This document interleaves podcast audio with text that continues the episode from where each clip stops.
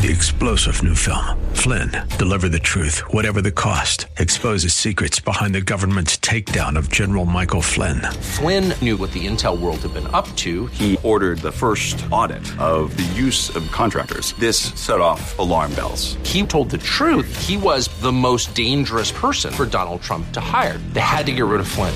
Flynn, deliver the truth, whatever the cost. Available now. Watch it today. Go to salemnow.com. Salemnow.com. It's meeting time. And folks, our special guest is with us once again, Donna Petrelli. Donna, thanks for coming back. You're welcome, Terry. Donna, last week we we shared with the listening audience that you have 35 years of recovery and healing. And I called you one of the queens in the recovery program because you've helped so many people. But you had to start by getting help yourself. Yes. And I know that you're involved not only in your church, not only in your biblical teaching, not only in your Christian walk, but you're also involved heavily in Narcotics Anonymous. Yes, I am. How did that start? Well, as I said last week, my uh, boyfriend, my childhood sweetheart, became a heroin addict. And I called a hotline about him. My boyfriend's going to die. He's using heroin. He thinks he's a pincushion. And I just found out. And w- what can I do? And she said, well, "What about you?" I said, "What do you mean?" She said, "What about you?" I said, "I don't." I said, "I'm calling about him." I started getting mad. I said, "What do you mean? What about me?" And she said, "Well, what do you do?" I said, "Well, a little cocaine, you know." I, she said, "Well, well, how often?" I said, "Well, every day." And she says, "Well." Well, when did this start? I said, Oh, I started smoking pot, smoking cigarettes when I was 13. And she said, How old are you now? And I said, Oh, 30. And that's what made me realize I had a problem. She said, Well, why don't you start by helping yourself and then you can help your boyfriend? It was a revelation to me because I had never thought. And as I was telling Terry, you know, with a doctor, I'd always have problems. My parents sent me to um, get help when I was 13. And in fact, I was baptized when I was 13 because they were so scared that it didn't that it didn't take my church upbringing didn't take. Wow, yeah. and so, but anyway, I um I w- when I went to doctors, they would ask me, and I, I would lie and say I didn't do drugs because you never told anybody back then. You just assumed everybody was doing it, and all the kids thought that everybody used. In fact, I've heard it said many times in NA. They say, well, doesn't everybody uses? And we say, no, everybody does not. It is not a normal thing. It does not have to be a normal part of life. I used to say, well, I'm just enhancing my life. I'm not escaping. But it's not true. I was escaping. I was running. I was running from the pain and from all the things inside of me. And uh, so God, God had me call that hotline, and that's how I. And she said to me, find a program of peers that you can go and talk to, and that's what led me to start searching for fellowships. I went to all of them. I went to Adult Children's of Alcoholics, even though there was no alcoholism in my family. Um, there was some dysfunction in my family, so I was searching. And finally, the reason I stayed in NA was because the first step says we admitted we were powerless over our addiction, that our lives had become unmanageable. And addiction was the word that got me, and that's why I stayed. How did the, the addiction? Because because I knew that I had many things. I was addicted to this man that I loved and I thought that I loved. I I was addicted to relationships. I was addicted to food. I was addicted. I had been bulimic. I had been molested when I was a child, and I had been bulimic. And all of those things had been stuffed down. Um, I was addicted to, I was codependent. I was. You were a caretaker. I was a caretaker. My mother was ill. I had cared from her for her from the time I was six years old. And my younger sister, I helped raise my younger sister. So I was addicted to all those things. And uh, it was I was killing myself. If if one of those things was killing me, I'd switch to something else. We call that a slow suicide. Yes, a substitution. I would substitute something else, and so in now in in a we in NA we say the life if the drugs don't kill you, the, lifestyle, lifestyle will. will. and it's true. Paul teaches in Romans 7:18, I know that nothing good lives in me. I want to do what is right, but I can't. Yes, Step 1 Yes. to me is admitting that I cannot do this on my own. Yes. And that was the thing. I had a very hard time because every time in meetings they read the steps, and the steps contain the word God and higher power.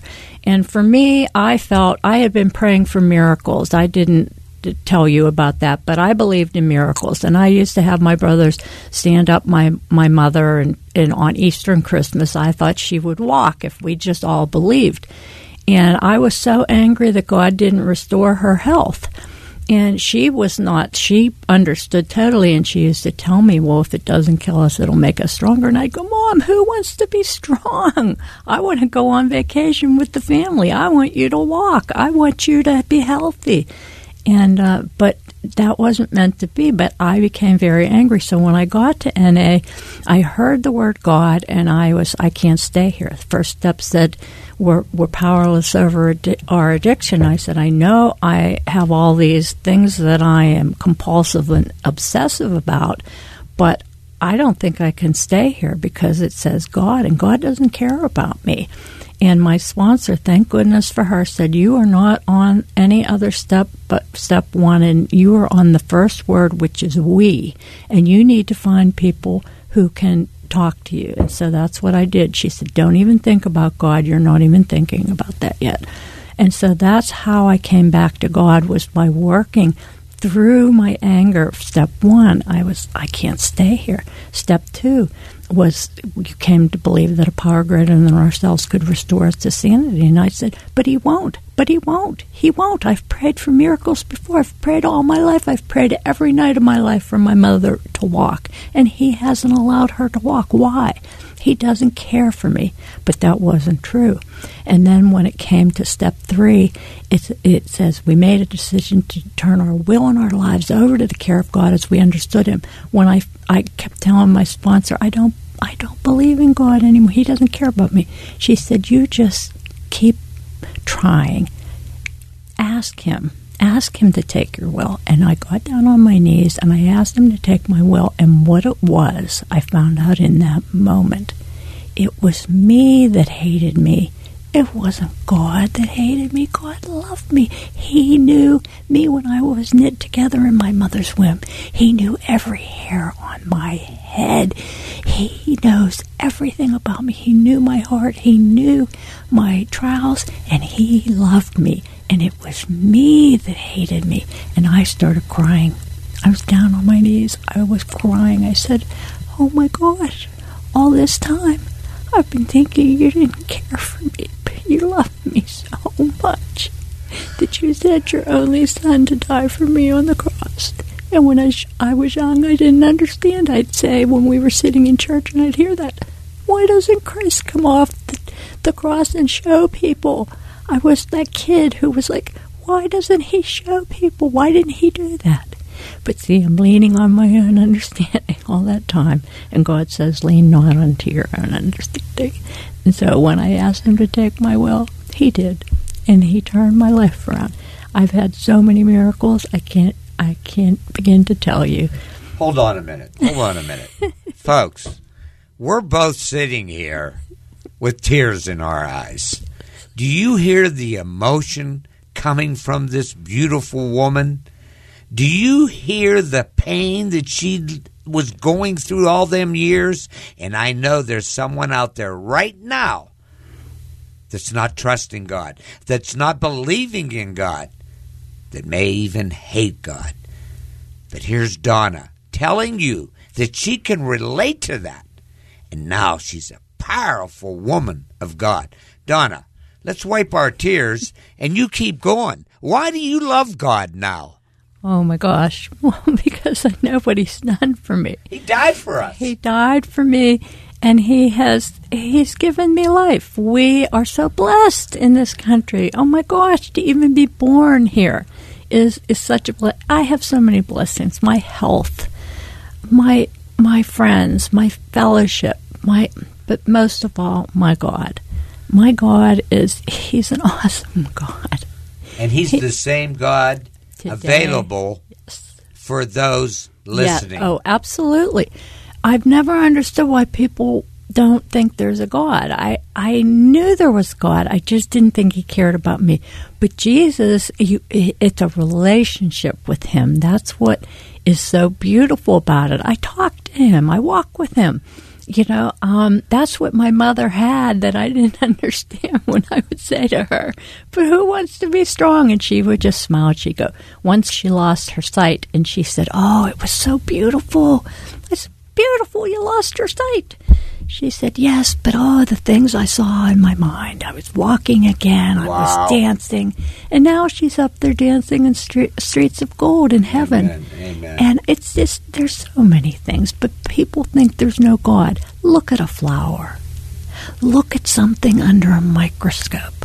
Look at all the microbes, all the things.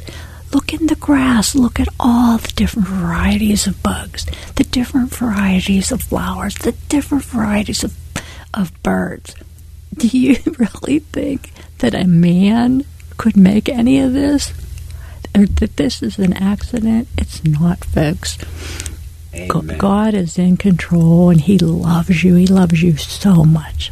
He loves them. He loves you. He loves me so much that he died for us. Yes, yes. And the beautiful part about it is that he rose from the dead.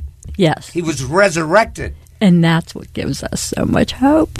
There's my miracle right there. That's what I always wanted. He rose from the dead. Why can't I have a miracle? And I prayed for it, but it wasn't in His time. I got many miracles when it was His time. I can't. Folks, I have things that I tell in meetings that um, people know. Uh, people call me Diamond Donna because I found somebody's diamond. God told me to tell her I'd find it, and I told her, and I found it. Things like that happen to me all the time. You are a diamond for this listening audience. And folks, we're running out of time. Donna, I need you to come back in the near future. Okay. We really do Okay. because you're such a powerful woman. You have such a powerful testimony. It's all God. I just want you to end this. We have like 30 seconds. There's somebody out there suffering. Let's let's let's relate this whole subject matter to the disease of addiction that Satan has control of them. Yes. Talk to them. Oh, please reach out. Uh, even the blue pages of the of the phone book has tons of help. There's so many hotlines. There's so many people out there that want to help you. A church, go to any church. Ask to speak to the pastor. Tell him, talk to him about what's going on. Tell somebody. Tell somebody. Go to meetings. Go to a meeting. Go to a meeting. We're here for you. Yes, God loves you. we are. Oh, he loves you so much. You have no idea. Don, I love you. Oh, I love you too, Terry. Thank you. We're having a love affair here, folks. You want that love affair? Ask Christ to be your Savior. Seek out a meeting. You too will recover. Next week, we're going to be introducing the fourth step of recovery that we made a searching and moral inventory of our lives. And I want you to reference Lamentations 3:40. Let us examine our ways, test our ways, and turn to the Lord. Amen.